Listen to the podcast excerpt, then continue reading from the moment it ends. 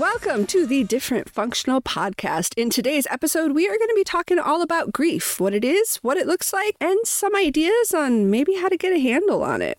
I am Autumn, the older sister, and my fact of the day is that I despise death. And I know nobody really likes death, everybody hates death. And maybe I'm just like everybody else. I don't know. But I cannot handle death. I don't like talking about death on any sort of personal basis. I don't like seeing death in movies or books. I get extremely upset about the entire concept of death, like to the point that even squishing an insect sometimes is very bothering for me because I have deaded that bug and, and the death of that is horrifying to me. I like deaded as a verb. I don't like death, though. I agree with you on that. I am Ivy, the younger sister. And my fact of the day is that death is such an abstract concept to me that my brain is not even entirely convinced that it is, in fact, a thing at all. It's very hard for me to conceptualize death. I would argue that a lot of people in our culture find death as an abstract concept. I mean, even I who hate death think of it somewhat as an abstract concept. And I think part of the reason that is, and probably part of the reason I hate and despise and avoid death so much, is because our culture just simply doesn't deal with it. You know, I, they may be different in other cultures. I'm not sure because I'm not part of other cultures, but I know in America, I feel like we're very uncomfortable with the concept of death and we don't like dealing with the idea of it. And so we just don't. It's hidden under the corners and behind closed doors and it's talked about in hushed voices. And because we handle death that way, it spills over into how we deal with grief. So because we want to brush death under the rug and not believe it's a thing and not have to face it, we do the same with grief. It makes people uncomfortable. And so we don't like seeing it presented and we don't like having to encounter it and deal with it. And we end up downplaying it a lot. We limit what you can grieve about and we limit how long you're allowed to grieve and we limit what your behaviors or emotions should look like when you're grieving. And I know this ties in somewhat to our overall taboo around emotion and mental health as well. But I think it's where the intersection of our taboos about mental health intersect with our taboos about death. And so grief just is stuck in this dark little corner, which sucks because unfortunately, death is a part of life. Loss is a part of life. It's just how it is. And because grief and loss go hand in hand, grief is a part of life. And we need to shine some light on it and we need to bring it out into the open and we need to start losing some of these taboos around both death and grief. I would also say that part of the reason why we have so many societal taboos around death and grief and the discussion of it and the experience of it is because death really is, as they say, the great equalizer. It is the one thing that none of us can truly escape. It is the one thing we will all have to deal with and experience at some point our own death, dealing with our own mortality, but then also experiencing that loss that feels so definitive, where there is no hope for anything in the future with that person or that thing or that relationship that we have lost. That's a big part of the reason why we do have so many of those societal taboos around death and why there is such that strong intersection between those societal taboos and the taboos around mental health and all of that is because death is something that universally has affected everybody at some point in their life it will universally affect everybody, which is part of why we want to talk about it today. We want to bring it out more into the open and start opening up this conversation about death and grief, and not just death, but loss as well. Because grief isn't just tied to death, it's tied to loss overall. Let's go ahead and start right there. What is grief? And this is a, a definition that I found in an article, and it's old. It's like from 1964 or something, and I'll have Ivy posted on the resources page. But I love this definition because I feel like it's like, yes, that's what grief is. So the author says grief is a characteristic response to the loss of a valued object, be it a loved person, a cherished possession, a job, status, home, country, an ideal, part of the body, etc. Yes, that's what it is. It's a characteristic response to the loss of something valued. And so, yes, that could be death, the loss of a loved one, like a literal loss of them because they're dead. But it could be something more simple, like you got fired or you went through a breakup. Or in my case, I am grieving the loss of pasta because I'm having to give up gluten. It seems ridiculous and it seems tiny, but I am actively sad and my life is actively upset and I am having this characteristic response to the loss of gluten. And the other thing that I love about this definition is that it talks about how it's a characteristic response. I think a lot of us really confuse grief with an emotion. Like it's like happiness or it's like sadness, and then there's grief, and it's all in the same bracket. But grief is not just an emotion. It's a full spectrum experience. Grief is emotion, yes, but it's also a variety of emotions. It's nostalgia and sadness and gratitude and happiness and longing and yearning and anger. And it's also behaviors and thoughts and impulses and habits. It's a full spectrum experience. I like that that definition as well because it, grief is something that is fully experiential. And maybe that's part of what makes it so difficult to talk about as well is it's not just the taboos around it, it is the fact that you do experience it in every sense of the word. You experience it in every area of your life and your being. Loss affects us so much in so many ways, both overt and subtle. And it's also difficult to pin down because that experience of grief manifests so differently from person to person. It really is like a fingerprint. It's so unique to the individual and grief will look very different for everybody. Grief will feel very different for everybody. It'll impact people in their lives in very different ways and it makes it even more difficult to talk about because while death and grief and loss they are universal. Our experience of those things is very, very different. And it can be very difficult sometimes to bridge that gap because we feel these things so strongly, we experience these things so strongly. And it is so personal and deep and intimate within us and within our lives. Sometimes we can develop expectations of what grief is and what it looks like and how everybody should grieve. And society informs some of those expectations, as does religion, spirituality, culture. Like all of those things do inform our expectations of grief. But I think our personal experiences and how we ourselves process grief that also impacts the expectations that we have of how other people should grieve and the fact is is that grief can look very different from person to person I, I have known so many people who when they are grieving they don't look like it on the outside other people would look at them and think that they're totally fine, that they're not grieving, that they're not dealing with it. And that's not the case. They're dealing with it in their own way. Maybe they're just a very internal person, but also sometimes they have to be the strong one, especially if it's an actual death or maybe it's a messy divorce and there's kids involved. People have to keep their shit together. Let's be honest. Just because a, a loss happens doesn't mean always that we get to fall apart right away or that we're even able internally to fall apart right away. There are logistical things that need to be taken care of, legal things that need to be taken care of. And there has to be, generally speaking, at least one person who is capable of keeping it together at least long enough to make those things happen, to make the arrangements for the funeral, to you know deal with the lawyers, to do all of that stuff. And from the outside looking in, somebody may look at that person and think, "Oh, they're not affected by this at all. They don't even care." No, they're in a space where they recognize practical things have to be dealt with and that's the headspace that they're in and there's no room for me to actually feel and experience the grief right now because this other stuff has to be taken care of and somebody has to take care of it and i guess i'm the one to do it being that strong person is also a way to grieve with it because some of us react to grief by needing to do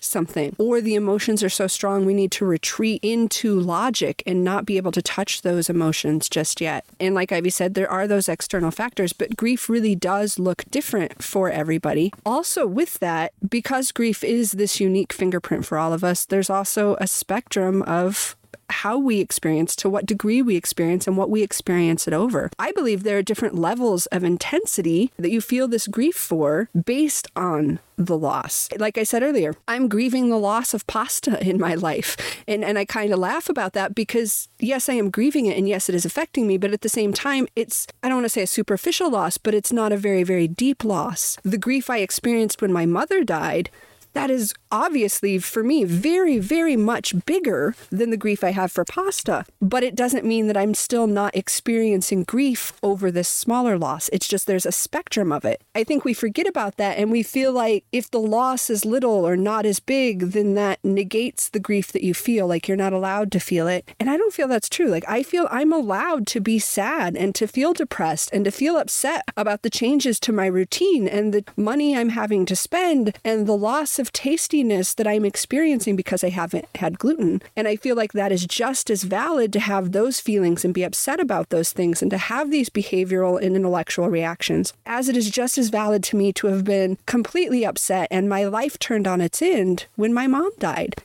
So let's start talking about the different kinds of grief because there are so many different types. First big one, death. Obviously, I think that's the one that most people will think about when they think about grief. But there are other things too. One of the ones that I've personally experienced a lot of is grieving for people who are still alive, but they're no longer really themselves or they're not who we thought they were. And I think this is something that will affect most people on some level over the course of their lives. Maybe you get into a relationship with somebody and you're with that person for a while and then they do something that's abusive or they cheat on you or something along those lines and you feel this sense of betrayal because this is not the person that I knew. For me, it really manifested strongly in my relationship with my father because when I was very young, I really connected to him and he was like my whole world. And then later things completely fell apart and I started seeing things in a different light and I had to grieve for what it was that I felt that I had lost. That person that I believed was real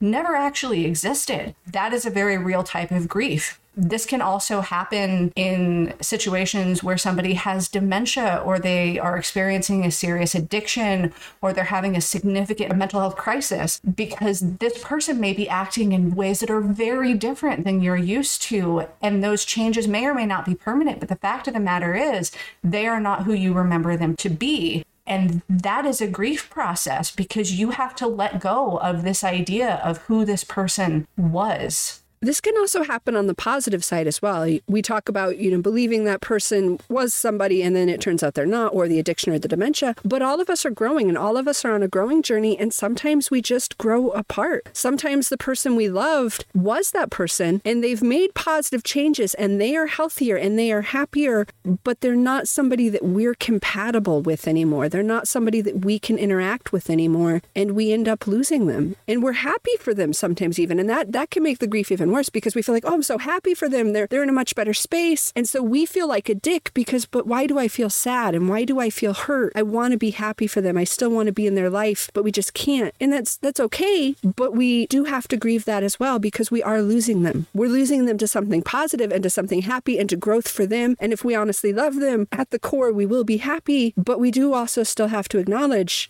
we are losing the friend that we had. We are losing the lover that we had. We are losing the parent that we had or that we knew as they move and grow in a way that we're not growing. That ties right into a lot of the losses that we experience, which come from change in life circumstances. Like I said, the loss of a relationship. And that can be a multitude of relationships. That can be a romantic relationship, that can be children that decide they no longer want to talk to you, or it could be parents that refuse to talk to you if you don't do X, Y, or Z. It could be the end of a coworker relationship, it could be the end of a friendship. Those loss of relationships, those are big, big grief points. Also, loss of a job, moving geographically, or body grief, which happens when you have a significant injury or an illness, or for a lot of us, even just aging losing the capabilities we used to have. I'm not 20 anymore. And that sucks for so many reasons on the physical level, not the mental level. I don't want to be 20 again mentally, but physically, there was a lot I could have done then that I just can't do now. And I do have grief over that. We also need to talk about the types of grief that we experience when we're growing as people or we're getting healthier. And I feel like a lot of you out there who are listening to this episode will probably be able to relate to this because if you're listening to this episode, you probably are neurodivergent or you've experienced some sort of trauma in your background or you deal with some sort of mental health issues and you're working on improving yourself or improving your life or getting to a healthier space or just growing as a person. And while that is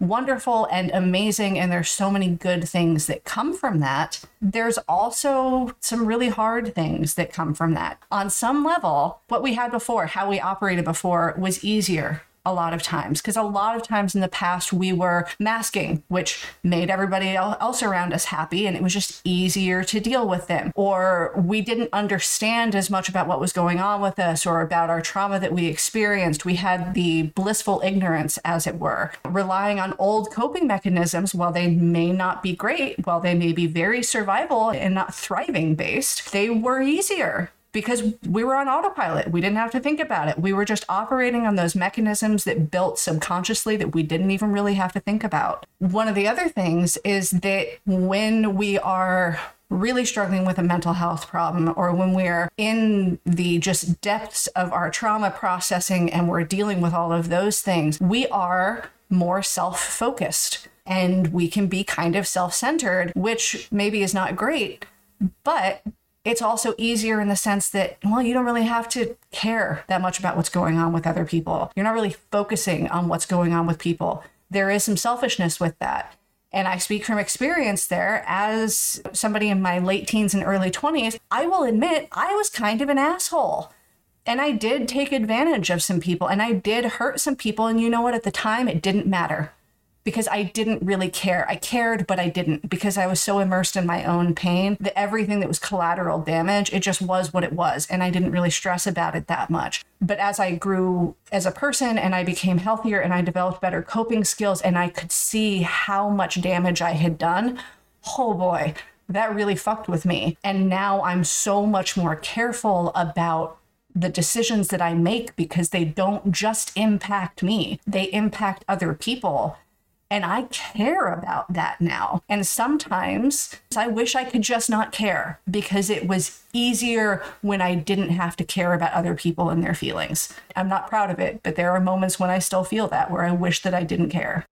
There are also a lot of other less concrete things. Like a lot of these we can point to, be like, oh, I lost a loved one or I lost a job. But there's also a lot of less concrete losses that we experience in our life, such as a loss of ideal, like what a family should be a lot of us who went through a trauma background are still dealing with that grief of what a parent should have been, how I should have been loved, what my family should have looked like. That ideal that we had in our head that was never going to be met. And just because the nature of life, it's never going to be met now. Loss of innocence as well. That comes a lot with trauma. I vividly remember the exact moment that my childhood broke.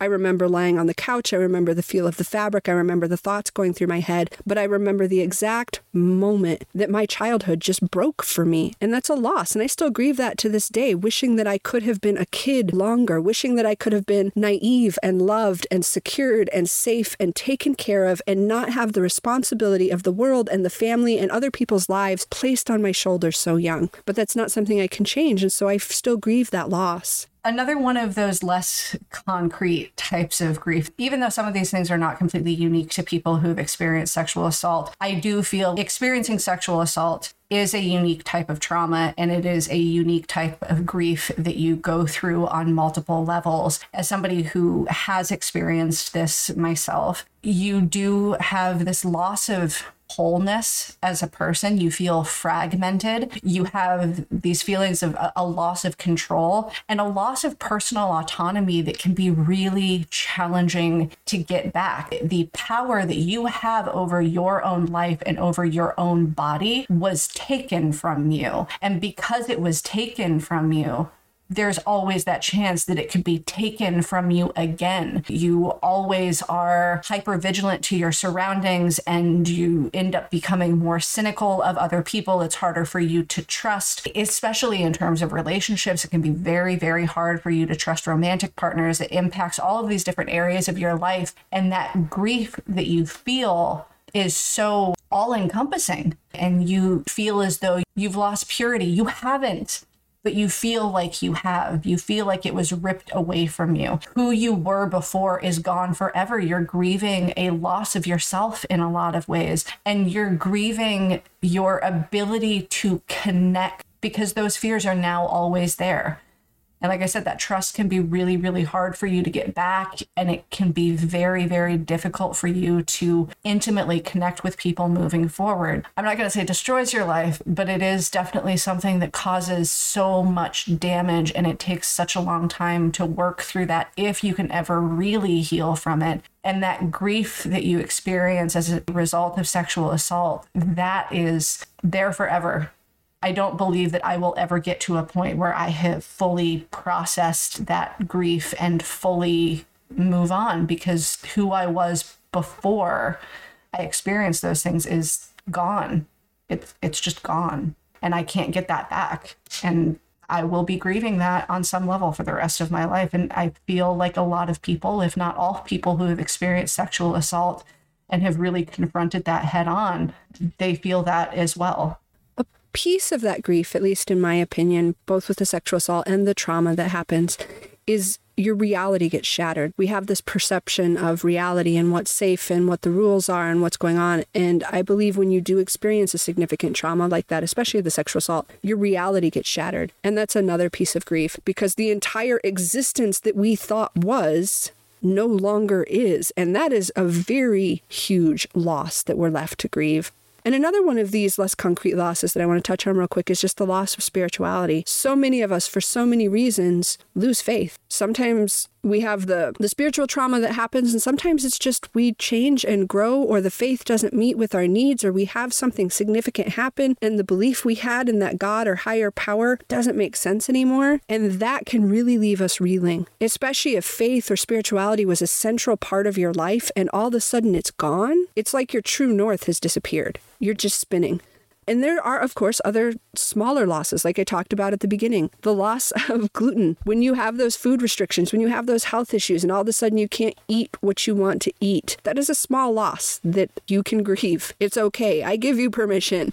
Another type of grief out there is anticipatory grief. And this is when you know the loss is coming and you grieve while the person or object is still present. So you know you're about to get laid off, but you haven't been laid off and you start experiencing that grief. Or when you do have somebody in your life that has that chronic illness and they're on the downhill slide and we're talking days or weeks or months, you know that loss is coming and you feel that and that grief sets in big. And now you may be experiencing this grief for weeks, months, sometimes, depending on how big this loss is and how complicated it is, maybe even a year or more before that loss finally happens. And that can be so complicated. I want to mention there as well that this anticipatory grief manifests in many people's lives is loss of relationships. Maybe I'm wrong, but I think most people at some point in their life have been in a relationship where they could see it deteriorating and you see the end coming, but it's not there yet. Maybe you're trying couples counseling. Maybe you're trying to make it work. You're trying to make changes. You're trying to compromise, but you feel the end coming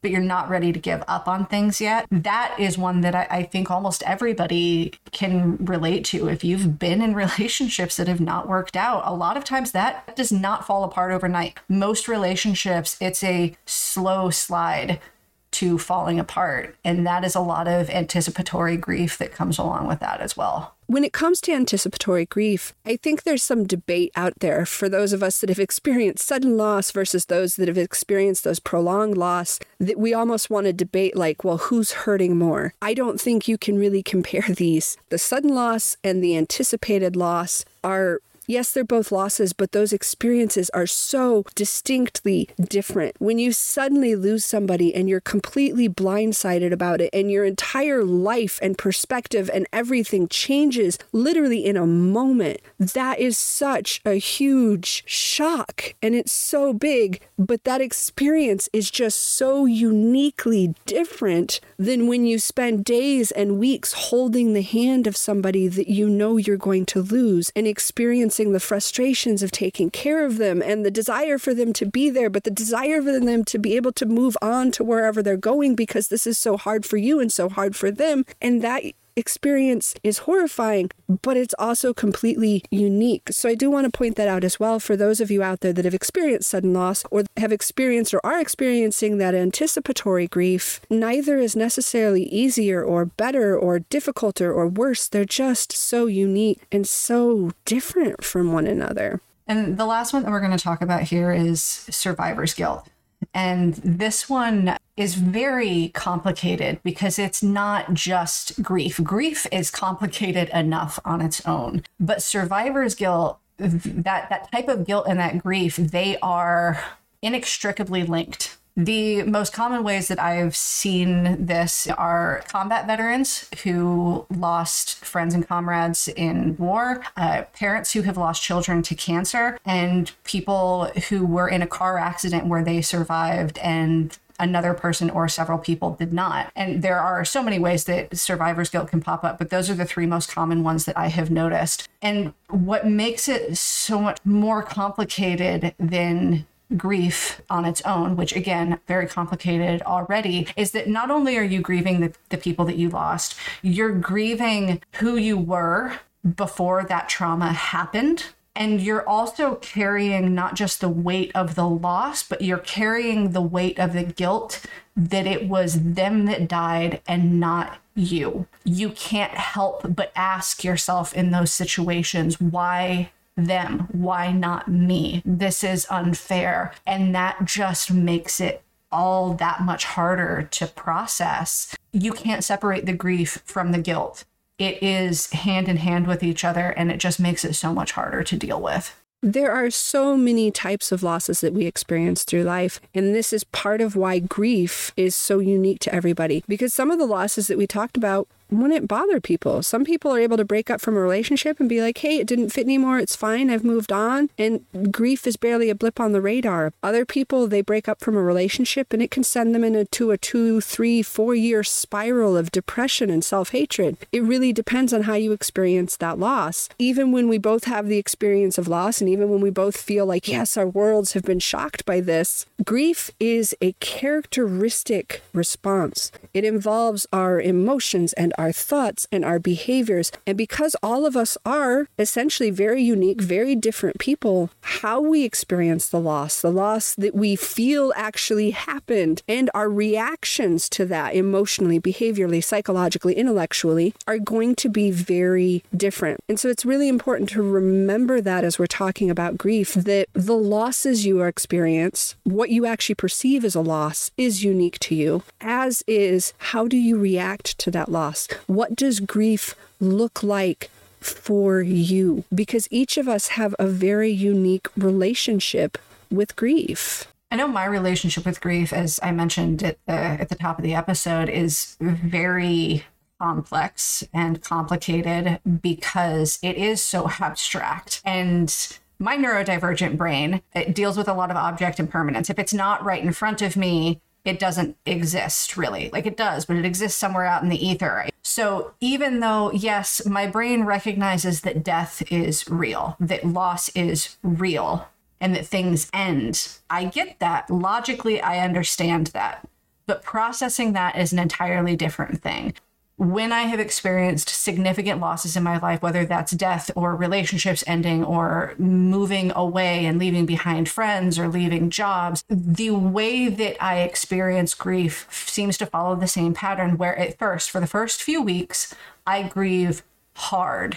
And it is very emotional and there's crying and there's you know all of the different stages of grief that they talk about that we've all heard about. All of those things for a few weeks. And then it's like a switch flips in my brain.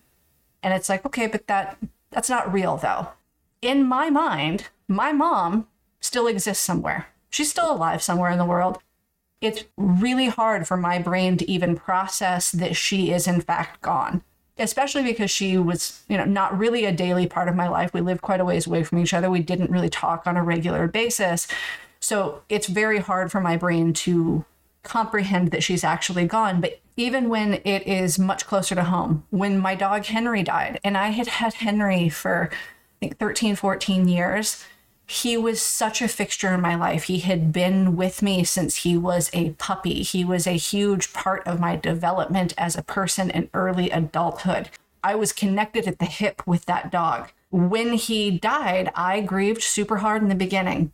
And then, even though he was a daily fixture in my life, my brain just decided he wasn't actually gone. There is a part of me that will forever believe that he's just in the other room. It seems almost impossible for my brain to comprehend that death exists and that it's real. It can latch onto it, it can understand it, it can analytically and emotionally process it for a few weeks. And then it just says, okay, we did that it's over with now. We go back to regular life. That person, that thing, that relationship, it's still there. It's still there. Sometimes I, I wonder if it would be easier for me to deal with death if I had those kind of perceptions. And sometimes I wish I did, but being who I am, they probably wouldn't mesh well with with me because when it comes to grief for me and my relationship with grief, death is extremely real. It, it's the most real thing. It's more real than anything else I experience in my life. And I'm very, very aware that when that person dies or that object is lost, in my mind, it's forever even even with this small loss that I've talked about with gluten, I feel like it's forever. Like I never get to have pasta again. Even though that's not true, my mind perceives it as forever. Like and because of that, and because I have issues with death, it's extremely private for me. Grief is one of the few things in my life that I am extremely private about. Anything else, I'll talk about, I'll blather about, I'll share my trauma with somebody in the grocery store line. Not a big deal to me. I don't even think about it. It's just life, right? Not when it comes to death. Some losses I can I can share openly and I can discuss. So but when it comes to death itself, I am extremely private. I won't talk about it, even with my closest loved ones, even to myself, even in my own head, I don't explore it, which is extremely contradictory to who I am. So when it comes to grief for me, my entire approach to psychological well being and emotional processing just gets flipped on its head. It does a 180, and I'm just like, nope, not touching it. Because, like I said, I feel it's one of the few things that I could drown in and that terrifies me. I believe it's these differences in how we grieve that really cause some of these rifts we see. We talk about, oh, when somebody dies, it brings out the worst in everybody. Or we go through a divorce or a breakup and it's so messy. I really think that part of that is because we grieve differently. Those differences end up making that rift worse our grieving methods don't always mesh. And because grief is so personal to us and so unique, it feels downright abrasive or painful or almost offensive when somebody grieves differently from you. It's so big and it's so all encompassing and affecting on so many levels. We do start losing our ability to step outside of ourselves and empathize more with others because we are depleted on our psychological and emotional resources. And then when we see somebody else grieving differently than us, it can be offensive, it can be painful, and it cannot look like grief at all to us, which then hurts us that much more because we feel so much pain over this loss. And it's like they feel nothing at all. And that can be very difficult. And that's part of what causes the rifts that we see and the messiness that we see when it comes to death and loss when we experience a significant loss, especially when the significant loss impacts multiple people, like the death of a family member, and now everybody else in the family is experiencing that loss, there can also be the fear of losing even more. Sometimes this manifests as like money and inheritance, and people will lose their minds even over small amounts of money. It's a weird thing that grief does to our brains that makes us care about things that maybe under other circumstances we wouldn't care about. But I think it also goes beyond just financial things and inheritance, it also goes into mementos or an environment. Let's say a parent dies and some of the siblings want to sell off the family home but maybe somebody else in the family desperately does not want that family home to be sold, not because of the monetary value or them feeling like they're going to be cheated financially, but because they don't want to lose home. And now that their parent is gone, losing that house feels like losing home. It is losing a huge part of themselves when they've already experienced such a such a significant loss. This can even come up in divorces too. It doesn't always have to be death where there's so much fighting over who is going to have what custody of the kids. You're experiencing a loss already by experiencing that loss of a marriage and now you're having to split the time that you have with your children. There's just so much that goes into that when you're already experiencing a loss and every everybody's being affected by that same loss, but now there's this knowledge that on some level you're going to be losing even more.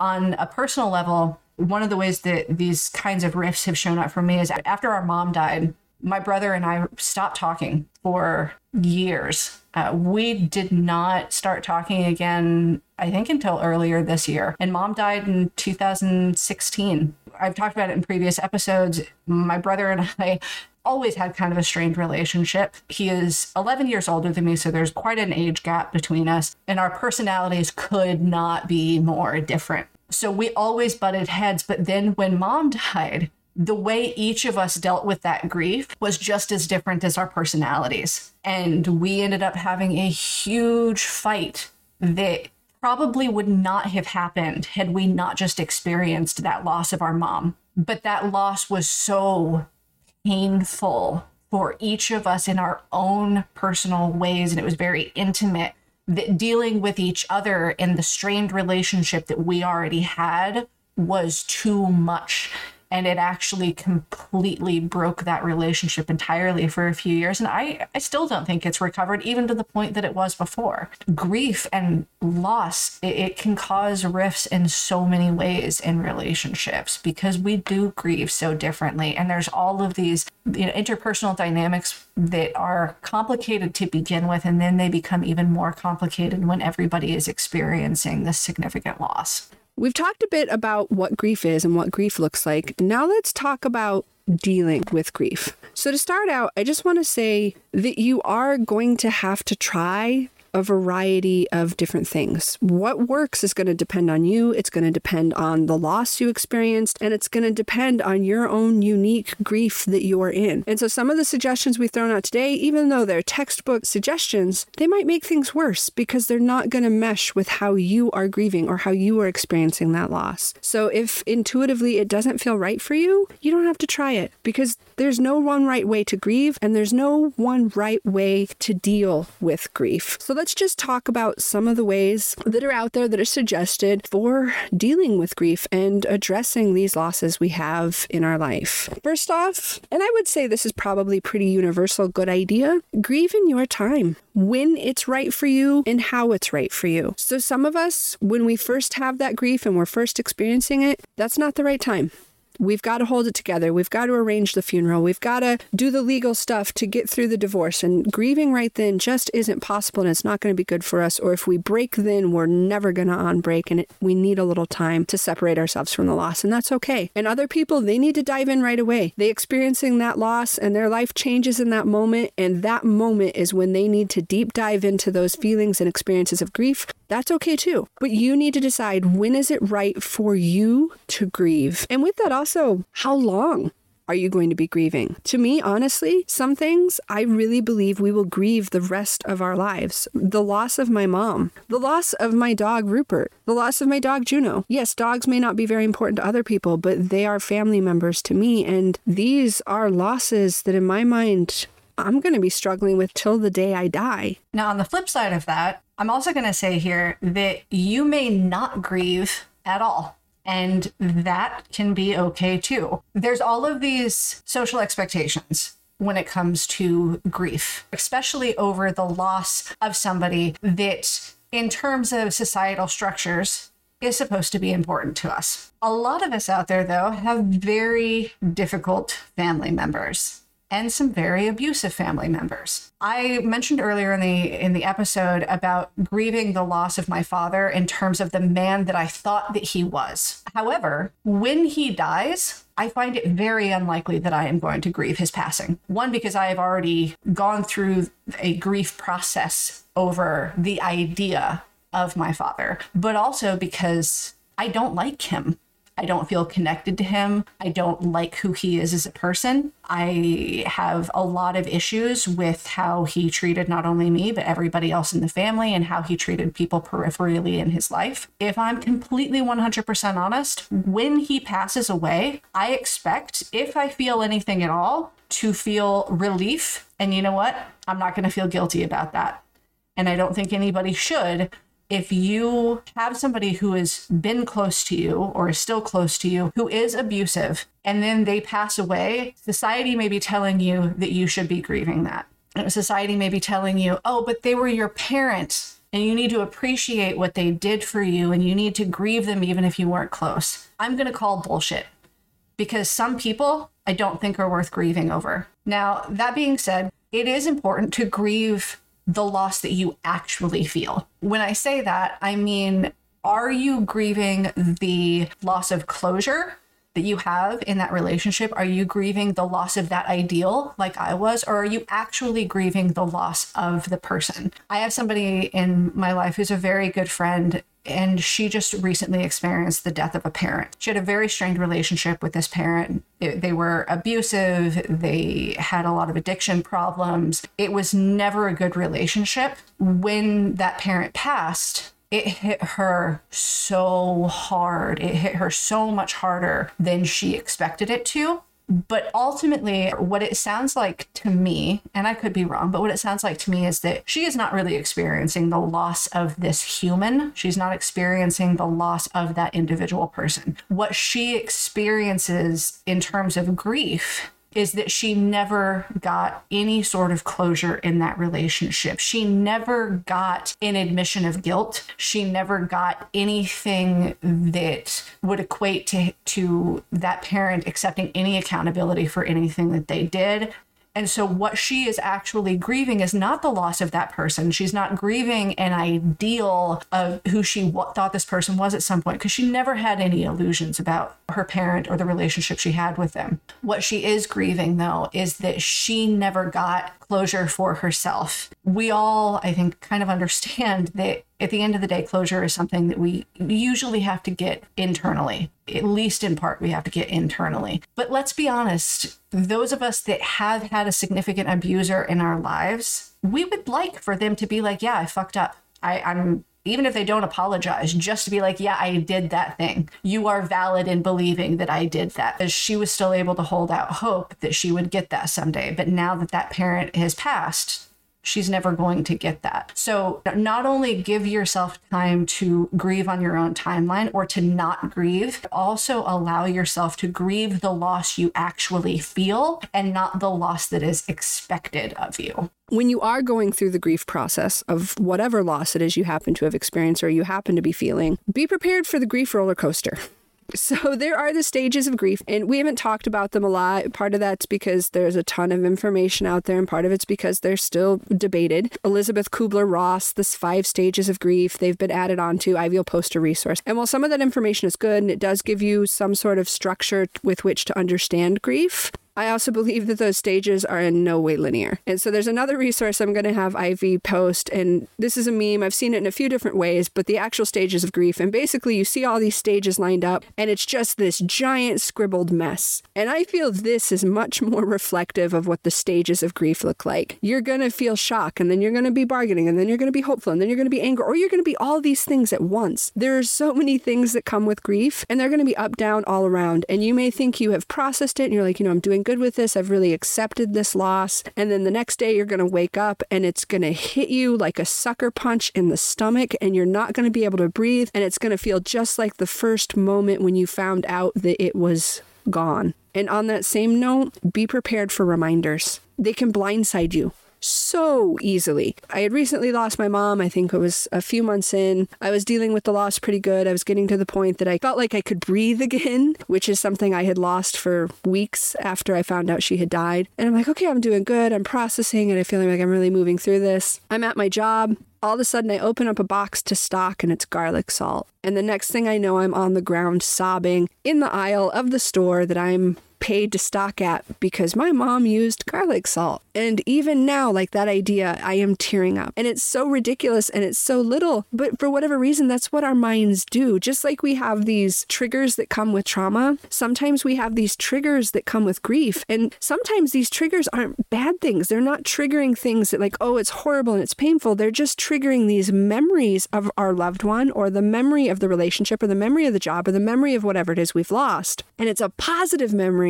but because that loss is so fresh for you in that moment, you can't handle that positive moment. Just be aware of that. And that's okay too if you need to hide from the memories for a while. But be prepared for those reminders that you're going to get sucker punched. Also, give yourself and others patience when it comes to grief because society allows a certain amount of time for us to grieve it's not written in stone anywhere, but there is this expectation that you get a certain amount of time to grieve. Maybe it's a, a, few weeks, and then you just have to go back to life as normal. You go back to your job, you take care of your responsibilities. All this stuff still needs to happen. I'm sorry you experienced that loss, but come on, we have to move on. Mm-hmm. That does not work for everybody. For some people, maybe. Maybe for people like me who grieve really hard for a few weeks and then just our brains pretend like nothing ever happened, kind of. That could work. But there are other people who grieve really hard for a long time. You may be one of those people, or you may be somebody like me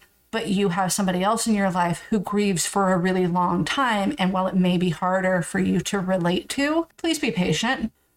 After mom passed away, I went through my few weeks of really intense grief.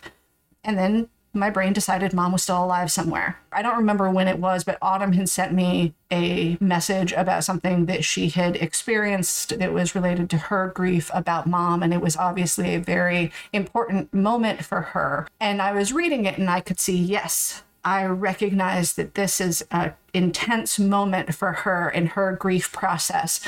But I also looked at it and I was like, I do not experience those things anymore but it was just a recognition of differences in grief. There was no judgment on my part of how she was grieving, and I don't think Autumn has ever judged me for my grief process either. Give yourself patience if you are somebody that takes a long time to get through the worst of it, as they would say, or if you're somebody who does okay for a while and then you feel it intensely all over again, that's okay too give yourself that patience and give other people patience as well. Also, don't apologize for grieving. We are kind of told by society that there are these big things that we're allowed to grieve for, and then there's these more minor things that we're not allowed to grieve for. The one that comes to mind for me with this is miscarriages. Now, I, I, do think things are starting to shift in our cultural perception of miscarriages, but I have experienced multiple miscarriages. And even though I wasn't trying to get pregnant in any of those times, and each of those times it probably would have been a real bad idea for me to be pregnant, those miscarriages still affected me. It affected not just my body and my hormones, but it also affected me in terms of this loss of potential life. Because at one point, even though I wasn't trying to get pregnant at that time, but at one point I did want to be a mother.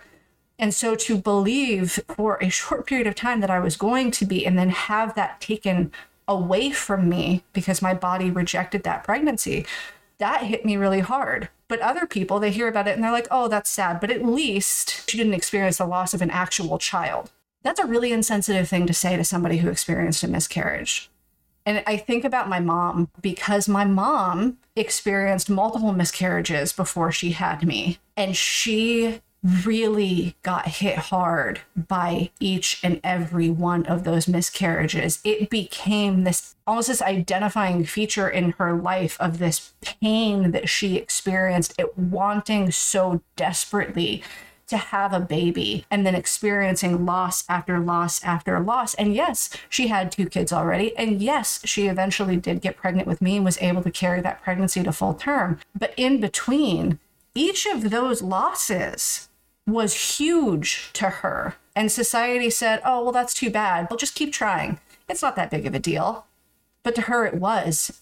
And to a lot of women who experience miscarriages, whether they were trying to get pregnant or not, it's a huge deal to experience that loss. There are a lot of those minor quote unquote losses that society doesn't let us grieve. And that's not okay. Just because society says, oh, well, that's not important, that doesn't mean anything. Society doesn't know shit about you, they don't know shit about your life and your experiences. And so society may think this, whatever you lost, is not important. But if it's important to you, then it's fucking important. And if you grieve it and you experience disruption in your life because of it, that is totally okay. You have the right to grieve the losses that you feel and the losses that you experience. How we experience grief cannot be scripted. And if someone in your life is stepping in and say, well, this is how you should feel about this, or this is how you should act about this loss, or this is the emotions you should be feeling, the behaviors you should be showing in response to this, you have every right to set boundaries around that. You have every right to let them know, hey, this is my loss. This is how I feel it. This is how I experience it.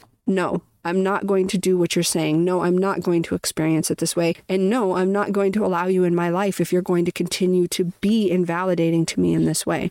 On that note, I will say, just like every other mental health issue, our losses, like our mental health issues, don't give us the right to be assholes to others. They don't give us the right to completely destroy or turn around or upside down other people's lives. But at the same point, we do have the right to feel what we feel, to experience what we experience on our terms, and to set appropriate, healthy boundaries around those experiences so that even if the world does not validate that loss, you can validate that loss and you can acknowledge that that grief is something that you need to experience.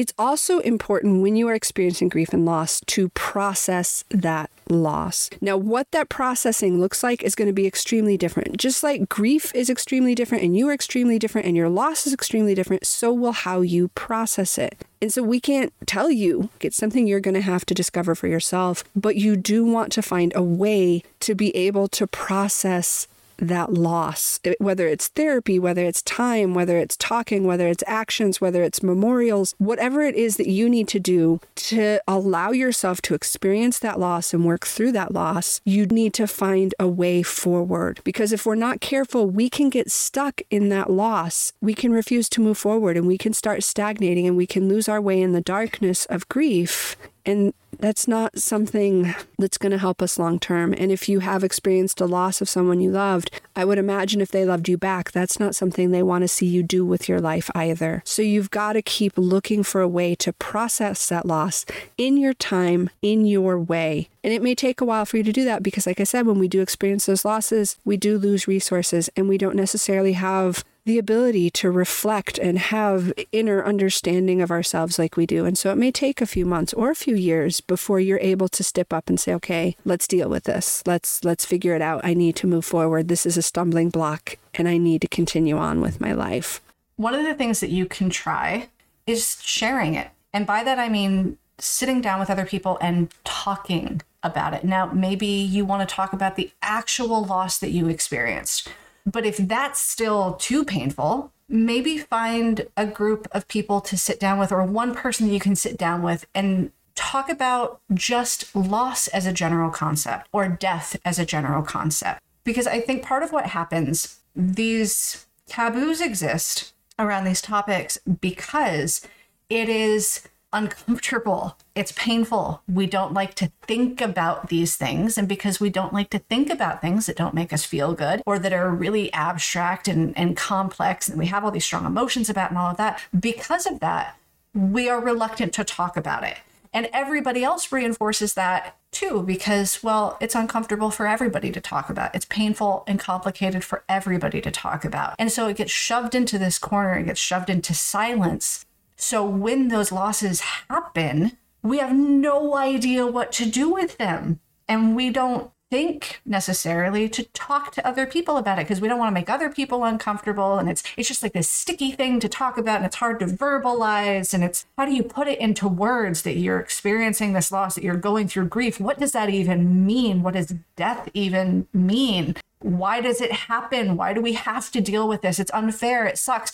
You, you get all up in your head and it gets trapped there because we have these societal taboos and stigmas around talking about these things because they are so big and complicated and they hurt So try removing some of that stigma, break down those taboos, find somebody that you can talk to about it, or go to a support group, or just find people that you can talk to. Like I said, it doesn't even have to necessarily be about the loss that you just experienced. If that is too intimate, if it's too close to home, if it hurts too much, try to broaden that out and just talk about loss, talk about death.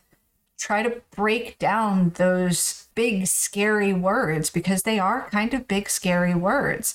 Don't get trapped in your head with it and don't give in to that idea that it has to be this deep, dark secret that you have to deal with on your own because it doesn't have to be. Maybe you talk to a therapist about it. Maybe you talk to your best friend about it. Maybe you get together a group of people to just talk about the concept to get that conversation going. And will people be uncomfortable at first? Yes. But if you can find a group of people who are willing to even talk about the concept, to talk about how we feel about death, how we feel about our own mortality, just start talking about these things so they're not so big and scary anymore. And maybe eventually you'll get to a point where you can talk about this loss that you're experiencing right now.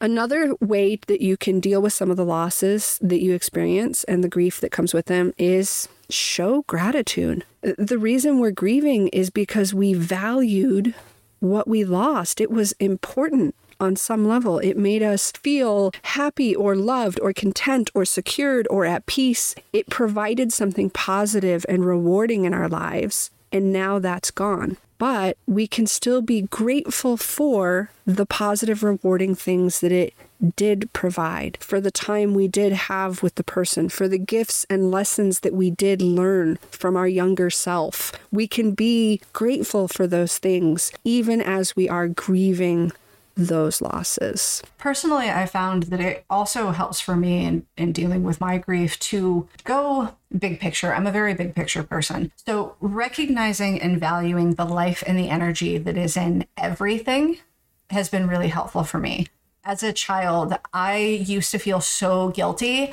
about being mean to my toys or throwing them away or throwing away much of anything. I, I, gave personalities to inanimate objects, even things that weren't toys. It could just be like a plastic bag. And for some reason, my brain would decide that that inanimate object had a name and it had a backstory, and now I couldn't throw it away. And I know to most people, that sounds probably dumb. I get that. But I had that as a kid, and that, part of me has still held on to that over the years. And you know, later in adulthood, I got introduced to Shintoism, which is a a part of Japanese culture, and I wouldn't really call it a religion, but it is a belief system, and a, a fundamental aspect of that belief system is animism. It is the idea that there is life and energy and everything, that everything has a spirit, that everything has identity, and that we should be recognizing that. And we should recognize the effort that is put into the creation of all things, whether they're created by nature or created by man, and that we should be recognizing the value that those things and those people and those relationships bring into our lives. Everything has an energy to it. And so when I think about things in those terms, I can take it to the tiniest thing. I can take it down to the food that I eat, or I can take it into these big concepts of my mother's impact on my life. There is life and energy in everything. And by being more intentional and appreciative of those things, of the value that is brought into my life, I can also be more intentional when I have to let go of those things, those relationships, those people. I can be more intentional about releasing things or throwing things away, even the small things, by recognizing the life in all things and the value in everything that's in my life. By being more intentional in that sense and being more conscious of it, it's helped me when it comes to grief and having to let go because I can look at it with love and I can look at it with gratitude I can feel more well versed in the art, I guess, if you want to call it, of grief. There is an artistry to it, I think. And we all kind of develop our own form of self expression with it. But there is something to it that's very personal. And it, grief can be a bit of a, a masterpiece, as it were to learn to delve into those feelings, to delve into those experiences, to be grateful, to recognize the value, to recognize your pain, to allow that full spectrum of experience. It can help you to let go with love, with gratitude, with some level of peace and understanding of the interconnectedness of all things instead of just being solely focused on the pain and the fear and the void that is left behind after that loss. Having that recognition of the life and energy and value of everything has really, I don't want to say made grief easier for me to process, but it has definitely put a balm on it. It's made it just a little bit less painful. It's made it just a little bit a little bit less big and scary. It's made it something that I can actually touch and I can handle and I don't get as overwhelmed by the big losses because I've I've allowed myself the opportunity to get used to those smaller losses and to accept that loss is part of life. It's part of the natural cycles of life. I would say those concepts and what Ivy is talking about there ties directly into the concept of spiritual beliefs to some degree. Ivy shared a lot of her what I would say is spiritual, even if it's not a specific religious belief. It is an underpinning spiritual belief that helps us process and understand and relate to grief in such a way that it is more than pain. That's something many people rely on, and I would I would advocate finding a way to spiritually or intellectually find a way to interact with loss and interact with grief so that it doesn't just tear you apart and leave you feeling nothing but pain because there is more more to loss and more to grief than just pain. Whether you believe it or not, I do promise it there is. Personally speaking, one of the ways that I am trying to spiritually interact with grief, I am trying to come to accept that death is a part of life because it is. It is a part of existence. And so I'm working towards immersing myself in those concepts of the cycles of nature so that I can come to the point that I emotionally accept that death is just one more portion of life. Moving on from that, it is important to open yourself up to life again. When you have experienced the loss, when you're going through grief, at some point, you need to open yourself up to life again. Open yourself up to new relationships, to trying new food. At some point, you need to move forward again. It's okay to stop on your journey. It's okay to dig into a little rut and to experience that loss and to allow yourself that grief. It's not only okay, but it's perfectly healthy and it's just part of what we need to do sometimes. It's vital, though, that you don't get stuck in that little hole, that you're able to have the experiences you need, gain the lessons you need, and then move forward into life. But again, that's going to be in your own time and it's going to be in your own way. But you're going to have to learn to create a new life without what you've lost. Moment by moment, habit by habit, you just got to keep moving forward. One of the last things we're going to talk about today when it comes to processing that grief and dealing with that loss is consider using symbols or rituals for loss. I believe that symbols and rituals have a very important and potent effect on us and our psychological well being. And so when we bring those rituals and we bring those symbols into that loss, it can help us process through because, like we said, grief and death are abstract concepts. As real as that loss is, it still feels abstract and squishy in some way. And how do you process with something you can't get a hold of? Well, part of how you can do that is through rituals and through symbols. And now, a lot of the rituals and symbols when it comes to grief are about death. They're death rituals. But even though they are surrounded with death, there are ways that you can adapt them to any grief in your life. And if you did experience a death, then maybe use them directly as a way to process that grief. And we did want to explore some of those cultural death rituals, in part because it does, I believe, help us broaden our perspective about it. Because so often we do get very closed in, not just in our own minds, but in our own culture and how things are dealt with. And unfortunately for Americans, we do not deal with death. Not really. Yes, we have our funerary practices and those sorts of things that tend to be somewhat common, but we don't deal with death and loss very much as concepts. We tend to keep them very secret and just deal with them on our own and not bother other people with them but that's not how every culture operates. So we did want to explore some of those things to maybe look at death and loss in a different way. Now, I, I, I, know I just said that in the US we don't deal with grief, but I do think that there is at least one area of the US that has a beautiful death and funerary practice, and that is New Orleans. It is not uncommon in New Orleans to have, as part of the funeral procession, a degree of celebration. There are parts of it that are somber, and you are definitely appreciating the gravity of the loss and of the death. But there is also a part of the funeral procession where there is kind of a party atmosphere where you're celebrating that person's life. I don't see this just in New Orleans. I think we are starting to have more of this idea that celebrating the life is just as important as recognizing the death and those things can go hand in hand. But i love the way that new orleans does it because it is a big party and there is this sense of community that goes with it too. There's live musicians. It's kind of like a parade. It can be festive and you're really celebrating that person's life.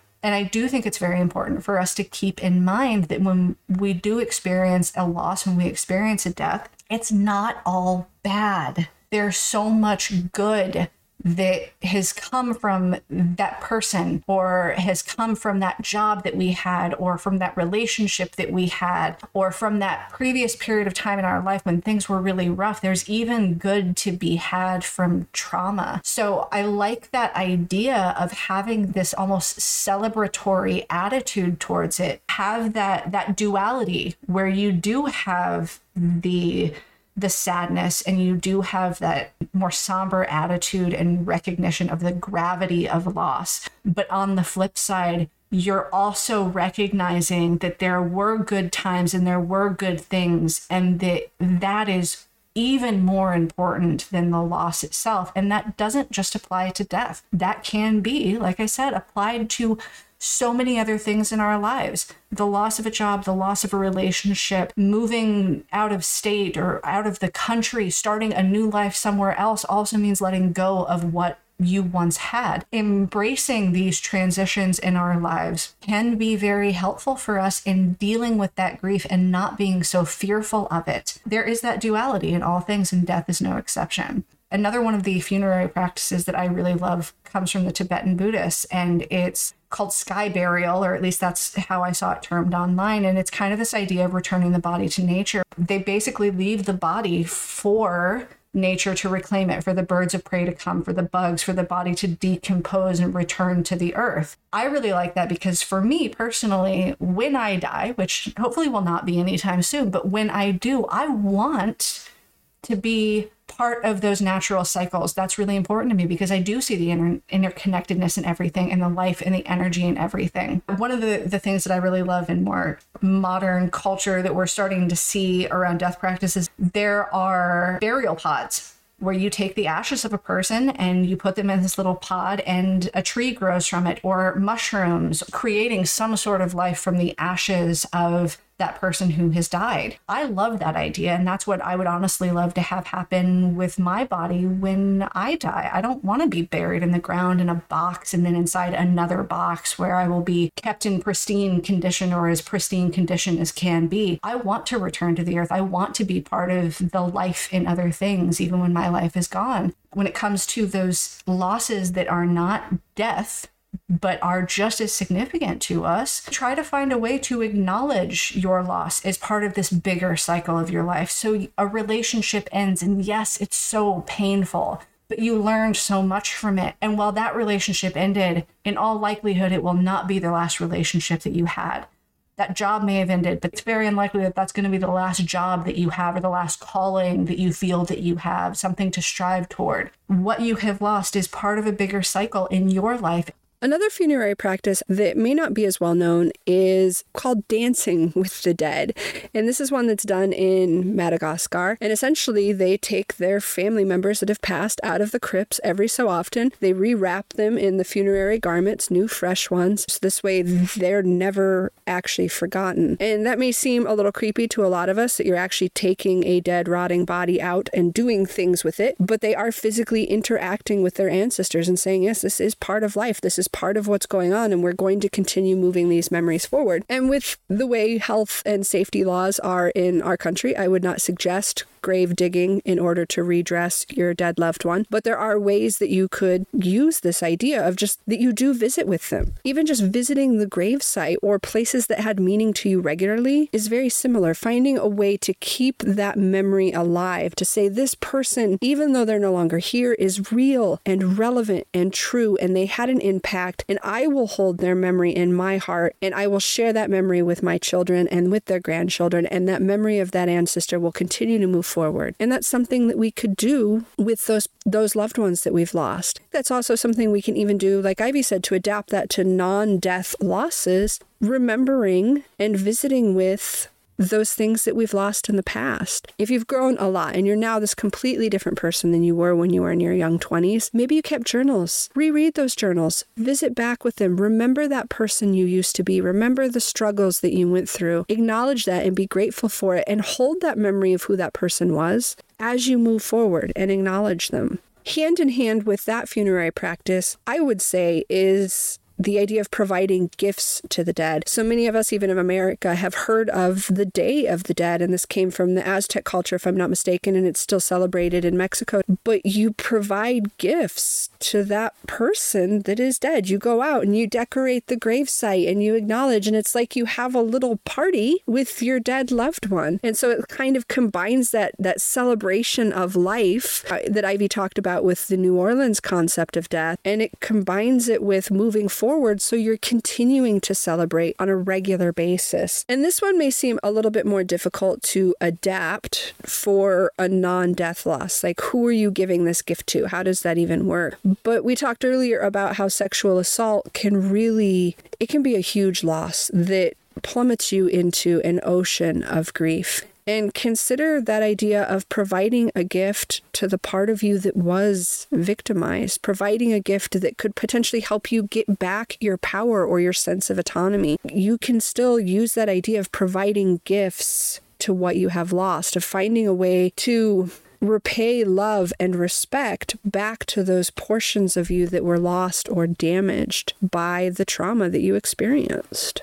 Another one of these rituals and practices that is not necessarily culturally specific, but that you do see pop up in a lot of cultures is talking to the dead, having conversations with them, maybe writing letters to them and either saving them for you to read later or burning them. And I actually watched a documentary the other night about something that they have in Japan, and they built it as kind of a community memorial, as it were, for victims of the 2011 earthquake. And it's called the Wind Phone. And it's basically this beautiful memorial garden that they set up. And there is a white phone booth that is in this memorial garden. And people who lost a loved one during that earthquake will often go to this phone booth and they'll pick up the phone. It's not connected to any line, but they'll pick up the phone and they will talk to their loved one that they lost and they'll have a conversation with them and it helps them to process their grief. It is this special sanctified space to speak to the loved one that they lost. To feel a connection to them again. Yes, that phone line's not connected to anything, but they can feel connected to that person. And there's a safe space to do that in. There is this idea that you're actually having a conversation with them, that you're saying the things to them that you never got the opportunity to say. And this can be brought into other forms of loss in our life as well, just like all of these other things. Like I mentioned before, writing letters. This may be, yes, to somebody who has passed, but it could be to somebody that you had a previous relationship with. It could be to a former version of yourself but writing a letter, all of these things that you wish you could have said that you didn't say, or that you feel the need to say now, that can be such a cathartic and therapeutic process. You don't have to send those letters. You never have to give them to anybody. You don't even have to look at them again if you don't want to. But just getting it out of your system, putting it on paper can help so much. Another death practice is revering the dead, and sometimes it's straight up ancestor worship. And this is actually a practice that you see associated with China and Chinese culture to some degree. But essentially, you are paying homage to your ancestors, so the people that have lost. Some people see them as guardian angels, some people see them directly now as minor deities or gods that are help protecting your livelihood and guiding your life in some way. But I love this idea, especially the idea that your ancestors are still out there, the people that you loved that passed on are still in some way aware of you and concerned about you. And now that they are on the other side of the veil, they're there to guide you and help you in any way they can, just like they wanted to in life, or just like maybe they did in life. This is a practice and a belief that I've actually incorporated into my own grief rituals and my own grief experience is that idea that my ancestors, my grandmother that passed on, my mother that's passed on, even my dogs that have passed on, that their love didn't die with them, that that love still exists. And to some degree, that love is still helping to guide and protect me and keep me safe as I move forward. And I think this one is extremely easy to translate into losses that are not death, especially for those of us who have gone through trauma. Because many of us that have gone through trauma and we start doing the work, there is an old us. And that old us was often immature. They were lost. They didn't know a lot. They made so many mistakes. Sometimes we just want to roll our eyes at the person we used to be. But that old you kept you alive. Those shitty coping skills that ended up being super toxic once you got out of that abusive environment, they kept you alive and allowed you to be who you are now. So, for those of us that have gone through that trauma or we've had mental health issues and we've grown so much from this old person we used to be, I love this idea of acknowledging the person that we used to be and being grateful to them and saying, Thank you for guiding me to this point. Thank you for being part of the journey that is me so that I could continue to live. And now that I'm not just able to survive, I'm actually able to thrive because of you. And so I, I love this idea, both as a death practice and as just a grief practice in general, that revering of what you've lost and appreciating what it's done and still believing that it's in some way guiding you or has guided you to a better place in your life. Another thing that a lot of cultures do but that was very popular in Victorian England was to keep tokens of the dead. I am more of a spiritual person, I guess I would say. And I do keep an altar with all of my little crystals and my sage and all of those things, my little statuettes of Kuan Yin and all that but I also have an area that is connected to my heritage. And it is little things that remind me of my mom, pieces of jewelry that she made. I also have a lock of my great grandmother's hair. I have something that represents my grandmother. I have something that represents my, my dog Henry, because those things are so much a part of my life and they are so important to me to keep those memories close because those people are so close to me and it does kind of tie into the last one that we talked about it's not quite that idea of ancestor worship but I do keep those things close and I keep them connected to my spirituality because I want to remember them. I want to have something that I look at every single day and I remember that I had for this time in my life, I had the presence of this person and they meant so much to me and they still mean so much to me and they are still with me on some level. And keeping those little tokens or mementos gives you those visual, tangible reminders that that person exists and the impact they had on you lasts forever. And it's nice to have that visual reminder. Now, obviously, like all of these other things, there are ways to apply this to things that are not death related losses. For me, my past relationships have been very important.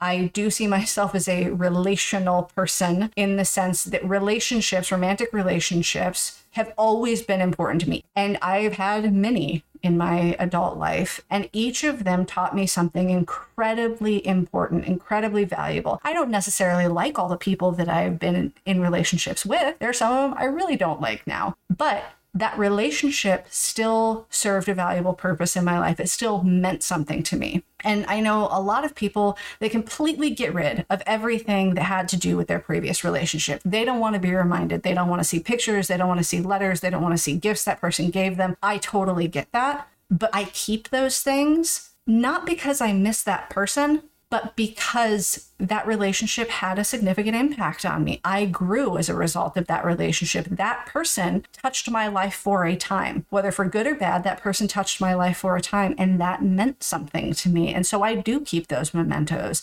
And even on a smaller scale, I kept a license plate from my first car. When my first car got totaled, I was so brokenhearted because to me, it wasn't just a car. She had a name. Her name was Luella. I loved that car, and she was my first taste of real freedom. It represented for me an important step in my growth and my autonomy and my independence. And I still have that license plate to this day. Another really common funerary practice are visible memorials. multiple cultures do this, and you've seen this throughout history shrines, pyramids, the Taj Mahal, gravestones, memorial statues, memorial benches, people plant trees. But the idea of, of a visible memorial that you're saying, this person lived, and I want other people to know about it. I want a place where I can go and look at this and say, yes, this person legacy lives on, still exists. They left a mark on the world. Even if that mark is just carved into stone, it's a mark somewhere that that person exists. They're also something that you can do with non death losses, making a memorial, a visible, tangible, touchable memorial of that loss. Like Ivy talked about earlier, grief can be an artwork. That's something that you could consider doing for any loss you've had is creating a tangible piece of art or a collage or a craft item or even a, a macrame owl, whatever makes sense for the loss, but something that is completely tied to that experience or that job or that relationship or that loved one that you can reach out and touch and see on a regular basis and still feel connected with the important parts of what you lost in that. And hand in hand with that are actions as memorials. There's a lot of people out there that when somebody dies, they choose to say, you know what, I'm going to live my life for them. I'm going to follow the path that they wanted me to live, or I'm going to live my best life because of what they gave me. Or they donate or volunteer in their name a lot of rich people, when they die, their heirs will actually even just make foundations. And so it's animal rescue in the community or supporting public radio or supporting the arts in the community. And people know their name because of the good works that their heirs are pushing forward through the money and the legacy that these people left behind. We can do this even if we're not rich. We can still help somebody's legacy live on through our actions. I am a big believer in living my best life because of my mother and my grandmother. I look at the actions that they did in their lives and the loss and the importance of what they are. And I'm not going to have kids, so I can't pass that legacy on generationally family, but I can still pass that legacy on by being the best me I can be, by taking the lessons and the sacrifices they made and making the most out of it and helping other people around me with the lessons that they've taught me and the growth that they have allowed for me.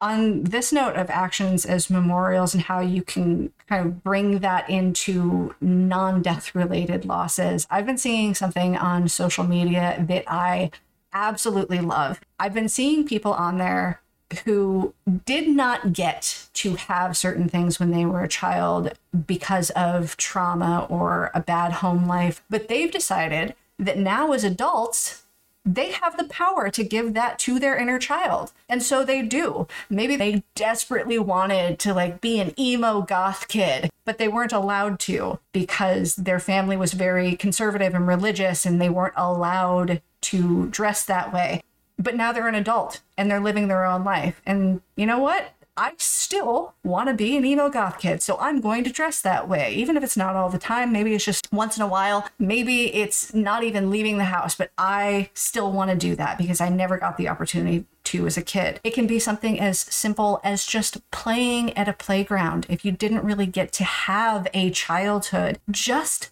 playing that can be so healing just going on a swing set or a slide. Although i will say as a woman if you have hips expect it to be more painful than it probably would have been as a child. I speak from experience here but that can be really helpful. Live on some level for your inner child. Give that inner part of you that inner wounded child an opportunity to have these things that they wanted, to get to play, to have these experiences. I'm looking for ways to do that in my life right now. And honestly, it's been a bit of a struggle for me to find some things that adult me is comfortable with giving them. And I recognize that the reason why it's difficult for me to give those things to them is because I'm still holding on to that pain and I'm still holding on to that trauma and I'm still holding on to the things that made me give up those dreams to begin with. So that's something that I'm actively working on in my own life. And that is part of a grief process is recognizing that sometimes our adult selves are still punishing our inner children when we don't need to. Little Ivy could, should be able to have some of the things that she wanted. She, she, she should be able to dress however she wants. She should be able to play if she wants. I should be able to uh, let her have those things and not feel guilty about it and not feel bad about it and not stigmatize those things. And I think we could all benefit from doing that in our lives. I am a big fan of dealing with my grief over the loss of my childhood and my innocence through treating my inner child. And that's why I think a lot of people still think of me as a child at heart because I very much give my inner child a lot, a lot of room and a lot of play options and a lot of expression as a way to deal with and process that grief and loss I experienced earlier in life. All right, so on a final note today, before we wrap up, we just want to reiterate grief is unique to all of us. The losses that you will feel as losses, the way you will react to those losses is so individually unique to you and that experience and that time. And so there is no right way to grieve. There is no answer for how to make the pain stop. There is no easy solution or time frame. And so however you're grieving, it's okay. Give yourself patience, give yourself grace, give yourself some time. If you find yourself getting stuck, reach out and get some help from somebody so you don't get stuck. Don't let the grief consume your life, but do allow yourself the ability to grieve, the time to grieve, because it's okay to grieve however you need to and to grieve whatever loss you need to for as long as you need to. All right, so on that note, we will wrap up for today, and I will have Ivy throw you our connecty bits. You can find us at our website, www.differentfunctional.com. We are on Facebook as Different Functional. We are on Instagram and TikTok as Different underscore functional. Uh, you can email us if you want to at differentfunctional at gmail.com. And we're on Patreon as Different Functional. And we also have merch. So if you want to get a shirt or a mug or a phone case cover or a giant wall mural of our logo, go to our website and there on the homepage there will be a link to purchase merch. And I think that is all of the ways to get in touch with us and to connect with us. And please do. We would love for you guys to connect with us. We want to know more about you, not in a creepy way, just because we like you and obviously, I would hope at least that you like us because you are still listening. And on that note, we are very appreciative of all of you guys that keep coming back and keep listening and who are spreading the word. You're awesome. And if you could keep that up, keep spreading the word about us, leave us comments, rating, reviews, all of that stuff, it would be amazing. Yes, please reach out to us. Please let you know your thoughts. Rate us, review us, like us, interact with us. And as always, everybody, remember that different does not mean defective.